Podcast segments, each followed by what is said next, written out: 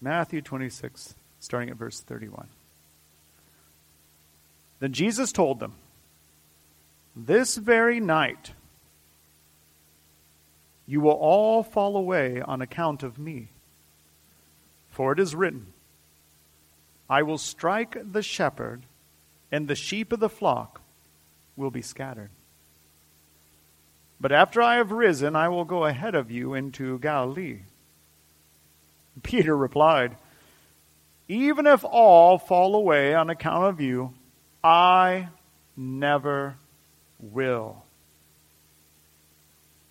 I tell you the truth, Jesus answered.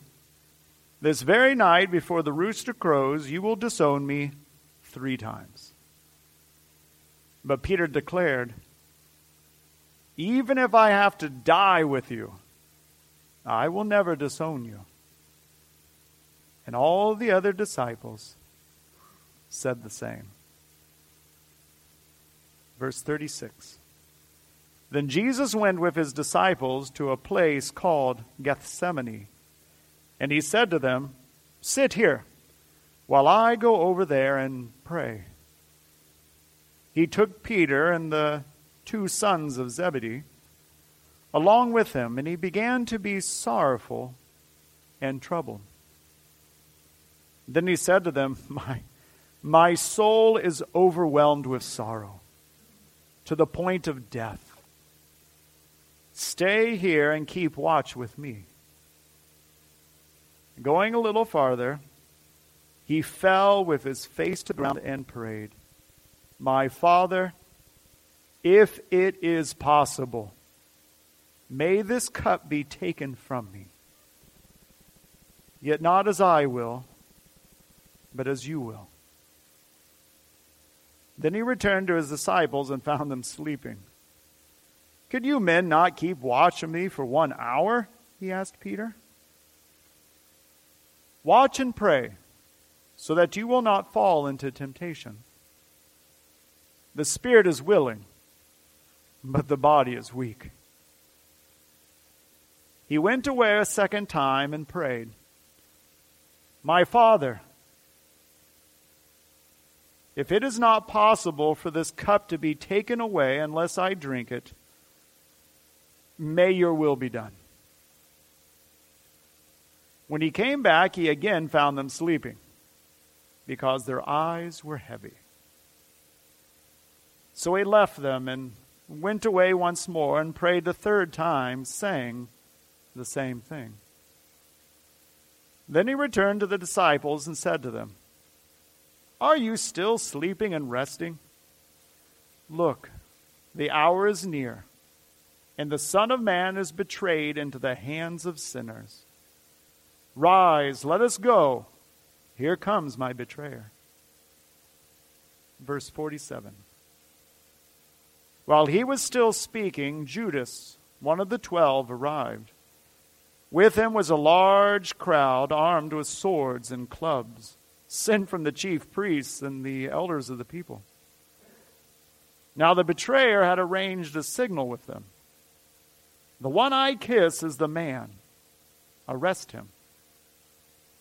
Going at once to Jesus, Judas said, Greetings, Rabbi, and kissed him.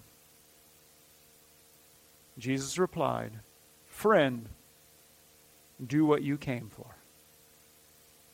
Then the men stepped forward, seized Jesus, and arrested him. With that, one of Jesus' companions reached for his sword, drew it, and struck the servant of the high priest, cutting off his ear. Put your sword back in its place, Jesus said to him. For all who draw the sword will die by the sword. Do you think I cannot call on my Father, and he will at once put at my disposal more than twelve legions of angels?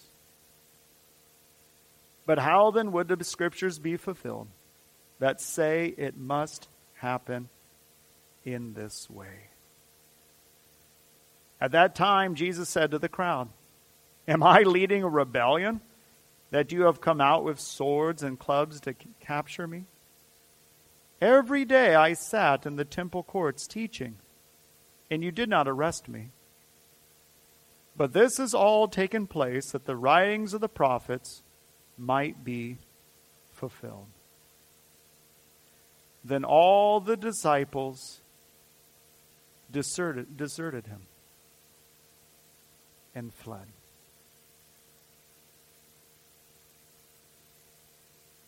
Let's go to the Lord in prayer. Let's pray.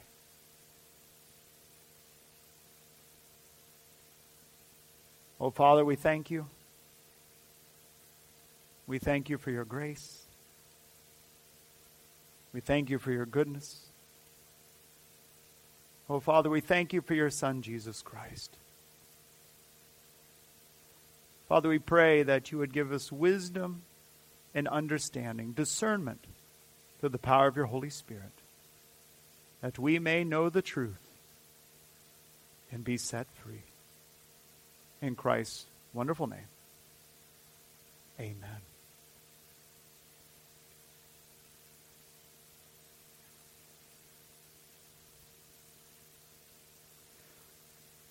It's a very powerful passage. We see Jesus. This is the night he's going to be betrayed. This is when he is going to go and face unjust courts, false accusations. He's going to face mocking and beating and torture on his way to the cross. He does this knowingly.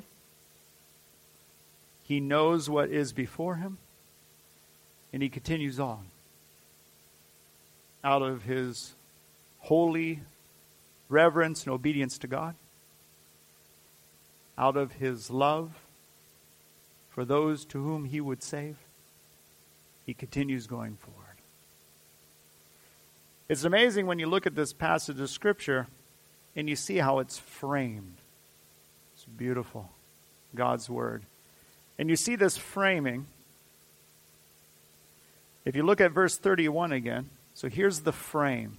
And in the middle of this framing, you have Christ and the cup.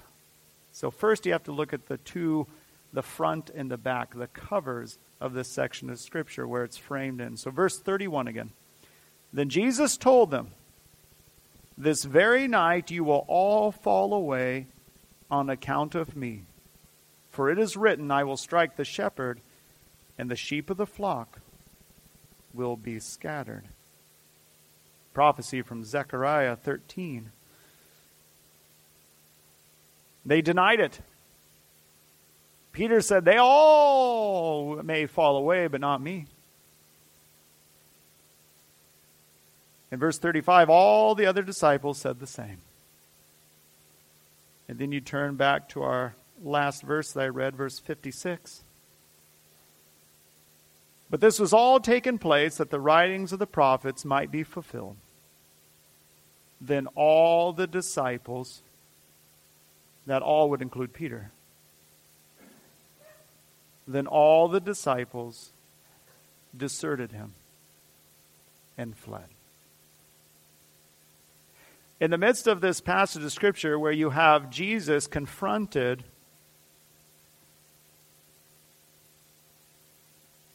with the reason he came to earth. Jesus is confronted with the very reason that he was born. He was born to die. He was born to go to the cross. He was born, he came and took on flesh so that he could take the sins of God's people. So, in this moment where we see here the greatest moment of obedience and the greatest moment of sacrifice and the greatest moment of love, it's, it's surrounded by the lack of obedience and the inability of even his closest friends. So, in the middle of this passage of Scripture we're looking at, it's bookend, it's, it's surrounded with this very clear message. We, human beings, cannot save ourselves. It is absolutely impossible for us to save ourselves. unless God makes us alive and His Holy Spirit dwells within us, and unless we, through the power of the Holy Spirit, are given the gift of faith and trust and believe, if we're faced with following God and losing our life and the things of this earth, or turning away from the will of God and keeping our life and keeping the things on this earth, we'll choose the rule. Every time. Every time. So, this is an amazing statement we see where this passage is framed in. So, you see that the disciples, and they're, they're claiming that they would follow Christ even to death claiming that he was more important to them than anything of this world or their own lives. But you see, in the end, it's, it's not true. It's not true. You see the necessity of the Holy Spirit that Jesus promises that will come in Acts 2. But in this moment, you see, without the Holy Spirit and without that new heart and new mind transformation through the power of the Spirit, it is absolutely impossible for any human being, even the ones who walked with Jesus and sat at his feet and saw the miracles and lived with him for three years, even for them, it was impossible. It's a fulfillment of Scripture.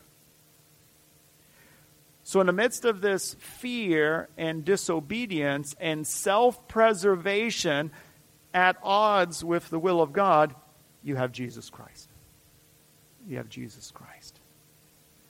So, this is the highlight. This is trying to emphasize how unlike us and our fallenness Jesus Christ is. Now, Jesus is fully human, fully God. He is God's Son in flesh, incarnate, in meat. And he's tempted and he faces temptation and challenge and difficulty and suffering. But there isn't one moment that Jesus commits one sin of thought, word, and action. That's so hard for us to understand. Because for us, there is hardly, could be recalled, a moment when every thought, word, and action that we have done has had some contamination with sin. So here you have Jesus Christ in perfect obedience, yet in his flesh, he is agonizing over what he's going to face. So, in the midst of that book ending of the inability of the disciples and our inability to save ourselves, we see Jesus Christ. So I just want to focus your eyes in on Jesus praying in Gethsemane. Jesus praying in Gethsemane. So we're going to focus in on Matthew 26. And I want you to just uh, focus your eyes in where Jesus is going to pray.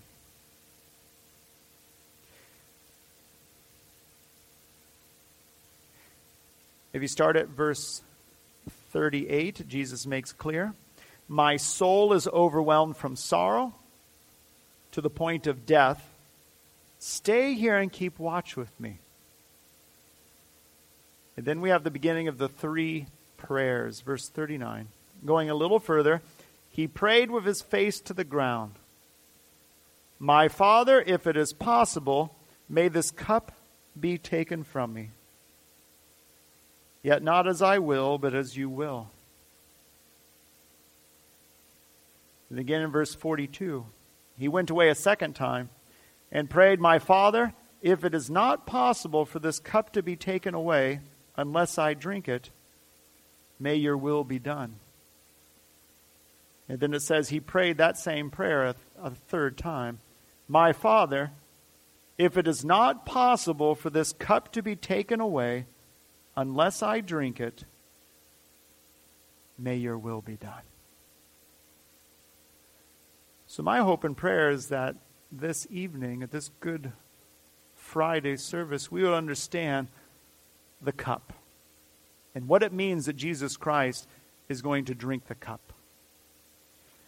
So, when Jesus is referring to this cup, he's taking us back to Jeremiah 25. So, I encourage you to turn to Jeremiah 25. This is going to be the main focus for us tonight because it's here in this section of Scripture that we find described this cup. And you're getting an image of this cup and all that is in that cup and what that cup is going to cause. And then we're going to look at this and understand what it means that Jesus, the Son of God, is going to drink the cup and face the consequences that are with drinking that cup. So if you look at Jeremiah 25, you have this powerful prophecy by the prophet Jeremiah. And here we see where Jeremiah is listing again the sins of the people. The sins of the people. So if you start in verse 4, the first main sin of the people is this You have neither listened nor inclined your ears to hear although the Lord persistently sent to you all his servants, the prophets, saying, Turn now, every one of you, from his evil way and evil deeds, and dwell upon the land that the Lord has given you and your fathers from of old and forever. So the first sin of the people is the sin that they just wouldn't listen. They just they wouldn't incline their ear or incline their heart to the words of God. They would rather live how they want, do what they want, when they want, where they want. So that's the first sin. They wouldn't listen to God. Verse 6, Jeremiah goes on Do not go after other gods to serve and worship them, or provoke me to anger with the work of your hands. Then I will do you no harm. Yet you have not listened to me, declares the Lord, that you might provoke me to anger with the work of your hands in your own harm. So we see the first sin being they wouldn't listen, they wouldn't obey God, they wouldn't seek God, they wanted to do things according to their fallen sinful desire. And because of that, rather than worshiping and giving the one true God all the praise, glory, and honor, they made gods in their own likeness by their own hand that would enable them to live how they wanted. So, first, they have no regard for God, and then they make gods according to their desire and their passions that are fallen and corrupted. So, verse 8 Therefore, thus says the Lord of hosts because you've not obeyed my words, behold, I will send for all the tribes of the north, declares the Lord, and for Nebuchadnezzar, the king of Babylon, my servant. And I will bring them against this land and its inhabitants, and against all these surrounding nations. I will devote them to destruction, and make them a horror, and a hissing, and an everlasting desolation. Moreover, I will banish from them the voice of mirth and the voice of gladness, the voice of the bridegroom and the voice of the bride, the grinding of the millstone and the light of the lamp. This whole land shall become a ruin and a waste, and these nations shall serve the king of Babylon seventy years.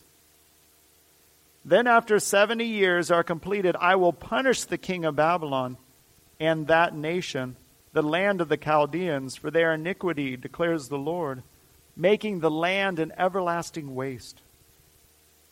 I will bring upon that land all the words that I have uttered against it, everything written in this book, which Jeremiah prophesied against all the nations. Now we're seeing the scope of this judgment going out to all nations. Verse 14 For many nations and great kings shall make slaves even of them, and I will recompense them according to their deeds and the work of their hands.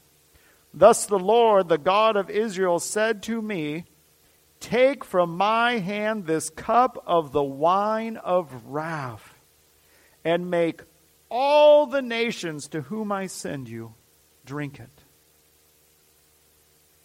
They shall drink and stagger and be crazed because of the sword that I am sending among them. So I took the cup from the Lord's hand and made all the nations to whom the Lord sent me drink it. And then verses 18 through 26 is this amazing list. And it, it is, it's a list of nations, not as though it's an exhaustive list, but just showing that this is going to all nations. That this cup of the wrath of God, which will cause them to stumble drunk to their destruction is going to be given to all those who rebel and are disobedient against God. So, just a way, this list from 18 through 26 is just a, just a way to emphasize all nations.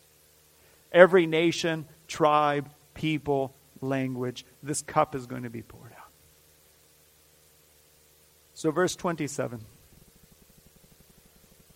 Then you shall say to them, Thus says the Lord of hosts, the God of Israel Drink, be drunk, and vomit, fall, and rise no more, because of the sword that I am sending among you. And if they refuse to accept the cup from your hand to drink, then you shall say to them, Thus says the Lord of hosts, you must drink.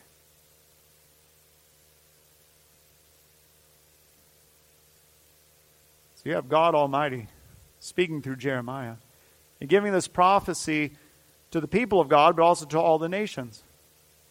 And saying, There is a cup that you will drink. God will make you drink this cup unless someone drinks it for you.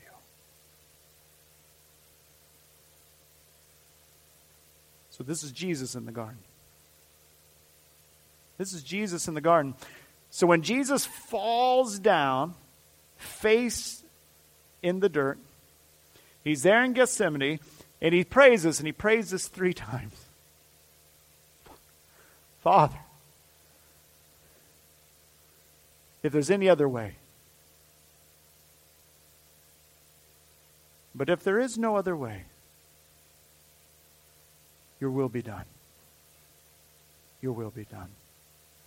Because what Jesus understands is this this cup that he is going to drink, the cup that he is praying about, is the cup of God's full, uncut, unmitigated wrath. His holy wrath. His furious anger. His righteous judgment. And for someone to drink of that, you, there's no escaping. If you drink down the cup of God's wrath, you are destroyed. That's what Jeremiah makes clear. This is what God makes clear through Jeremiah. So Jesus, he's there in the garden and he's agonizing. He's tormented. And he's not agonized and tormented because he's going to face physical suffering. That isn't what agonizes Jesus. Jesus isn't agonizing and, and, and and torn and crying out because of the unjust political system that he's going to be given over to. Jesus is not face in the dirt, bleeding from his forehead because he's praying so intensely and crying out to God because he's only going to live 30 some years old. What has Jesus' face in the dirt sweating blood, and crying out to his father is he knows that he is going to drink cup of my, and he will be forsaken. Forsaken.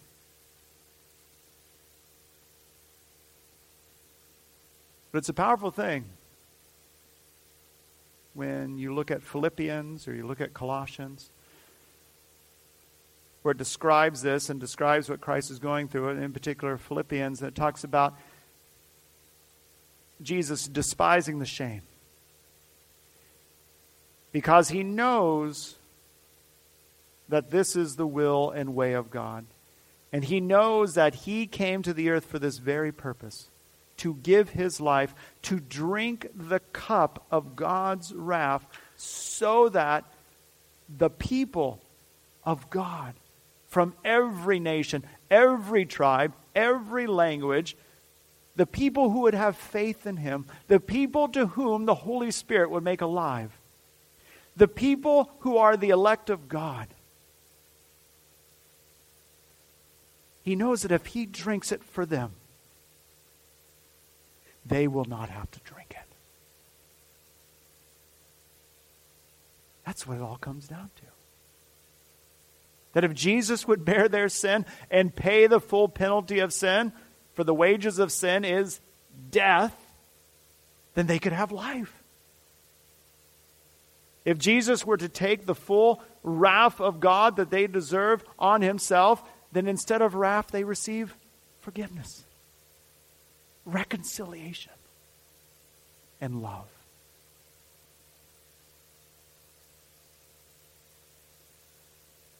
It's an amazing thing to consider Jesus in the Garden of Gethsemane.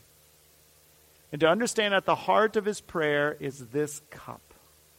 Is this cup. This cup is depicted again. If you turn to Revelation 14. In Revelation 14, we see a prophetic description of the fulfillment of the prophecy of Jeremiah 25. So, what Jeremiah prophesied in Jeremiah 25, now we see in Revelation a depiction again of this cup.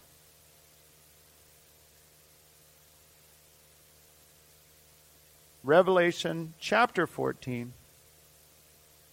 starting at verse 8. Another angel, a second, followed, saying, Fallen, fallen is Babylon, the great, she who made all nations drink the wine of the passion of her sexual immorality.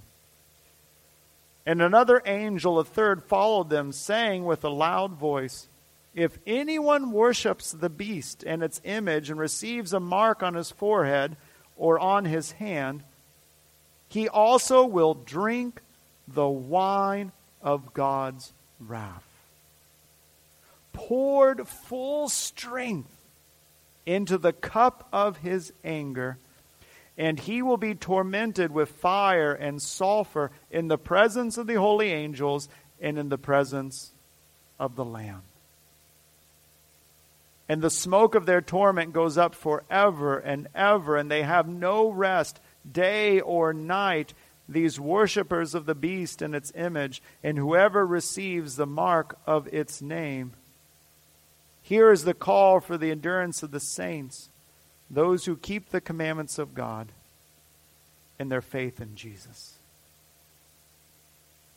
So again, we see this cup, this cup depicted so we see Jesus there, and, and Jesus, when he cries out about the cup, you see Jeremiah 25, when he cries out about the cup, you can see forward to Revelation 14 in this depiction of when God gives this cup out to the unbeliever, to the rebellious one who won't humble their heart, to the prideful who won't acknowledge their need for Christ as their Savior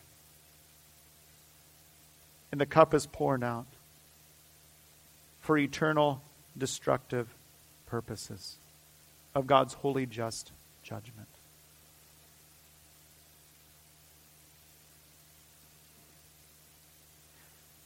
So, again, in the midst of a passage of Scripture of Matthew 26, where we see so much disobedience, so much selfish pride, so much self preservation, whether it's the disciples who say they will even go to death, yet flee. Whether it's again the three closest to Jesus, Peter, James, and John, who can't even stay awake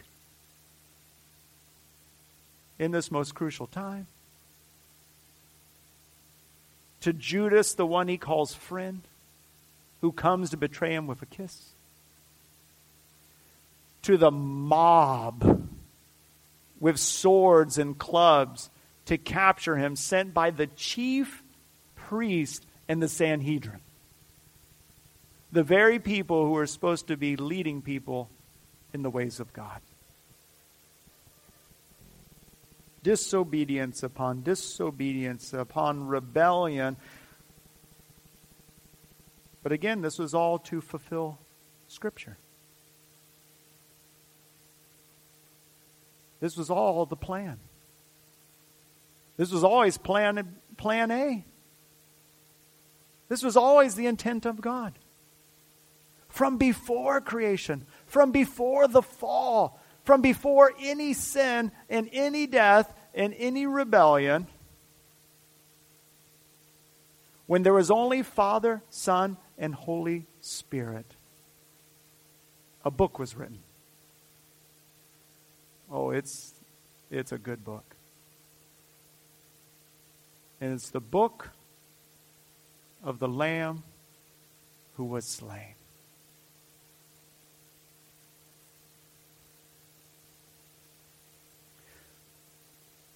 It is everything to us that Jesus was willing to drink the cup of God's wrath. And he did this on the cross. And where you see it ultimately fulfilled is when Jesus cries out, My God, my God, why have you forsaken me? But that's the good news for us. As Romans 3 makes clear, starting at verse 23 For all have sinned and fall short of the glory of God, and are justified by his grace as a gift through the redemption that is in Christ Jesus, whom God put forward as a propitiation by his blood, to be received by faith. This was to show God's righteousness. And as 26 goes on, it was to show his righteousness at the present time, so that he might be just and justifier of the one who has faith in Jesus. Jesus had to drink the cup on behalf of the elect. Because God made clear in Jeremiah 25 that everyone who sins must drink the cup of his wrath. So either we drink it, or we trust and believe and have faith in Jesus Christ, knowing that he drank it for us. That is how God is just and justifier of the elect. That is how God displays his righteousness. That is how God displays his love. That's how God displays his justice, his mercy, and his grace. All the attributes of God, all the truths concerning who he is, is on full display on the cross.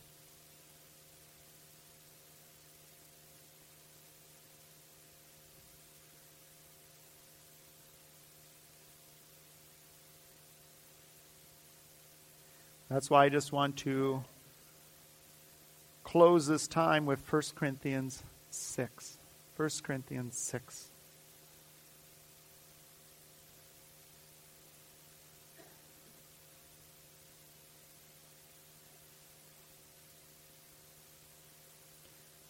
As we looked in Matthew 26, Jesus is betrayed into the hands of sinners.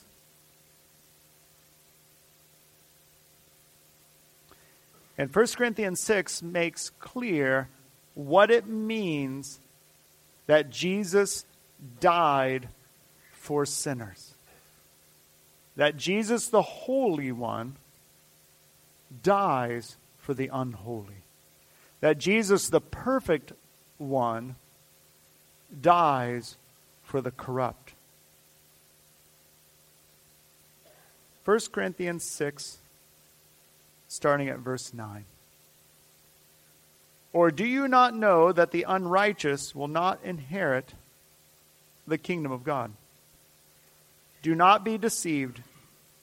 Neither the sexually immoral, nor idolaters, nor adulterers, nor men who practice homosexuality, nor thieves, nor the greedy, nor drunkards, nor revelers, nor swindlers will inherit the kingdom of God. Verse 11 And such were some of you. But, hallelujah. That verse can only continue because Jesus drank the cup. That verse can only continue because Jesus went to the cross to take the sins of his people, to take the wrath of God Almighty. That's why that verse can continue. Again, verse 11, and such were some of you. And what Paul is trying to convey here is every congregation, every gathering of the people of God. We were all sinners. Each and every one of us, it doesn't matter what sins we committed, how we lived before, each and every one of us, through our hard work and industrious spirit, have earned eternal conscious torment. Every single one of us, through our diligence, have earned God's wrath. Every single one of us. Every single one of us are professionals at incurring the wrath of God through our sin. But there's grace and there's mercy. Verse 11 And such were some of you, but you were washed. You were sanctified. You were justified. In the name of the Lord Jesus Christ and by the Spirit of God. So that's just my hope and prayer for each and every one of us. That's my prayer. That's my hope for you. Sometime tomorrow, if you're able, with your families or friends, whoever you're able to gather back, I, I, I encourage you to, to come back to Matthew 26 and read, read 31 through 56. Just read that section of Scripture again. And just thank God that God so loved you and so loved his elect of every tribe, nation, language, and people, that God so loved the world that he gave his only begotten Son.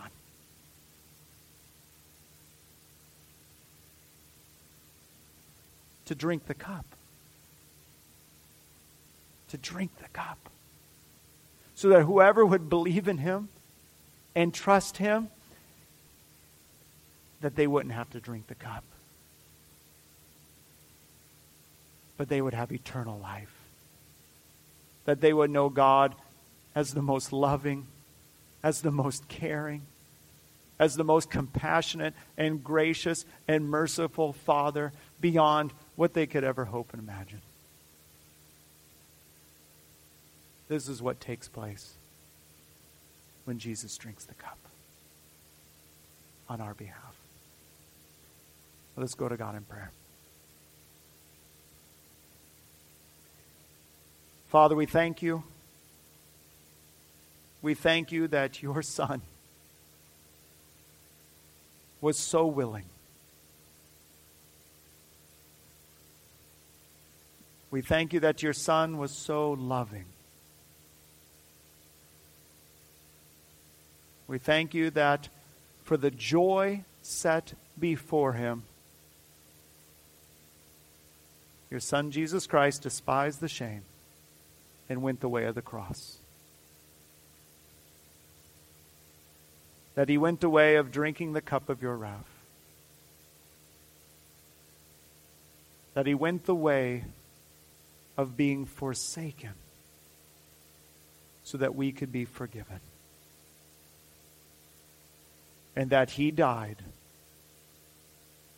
so that we could live.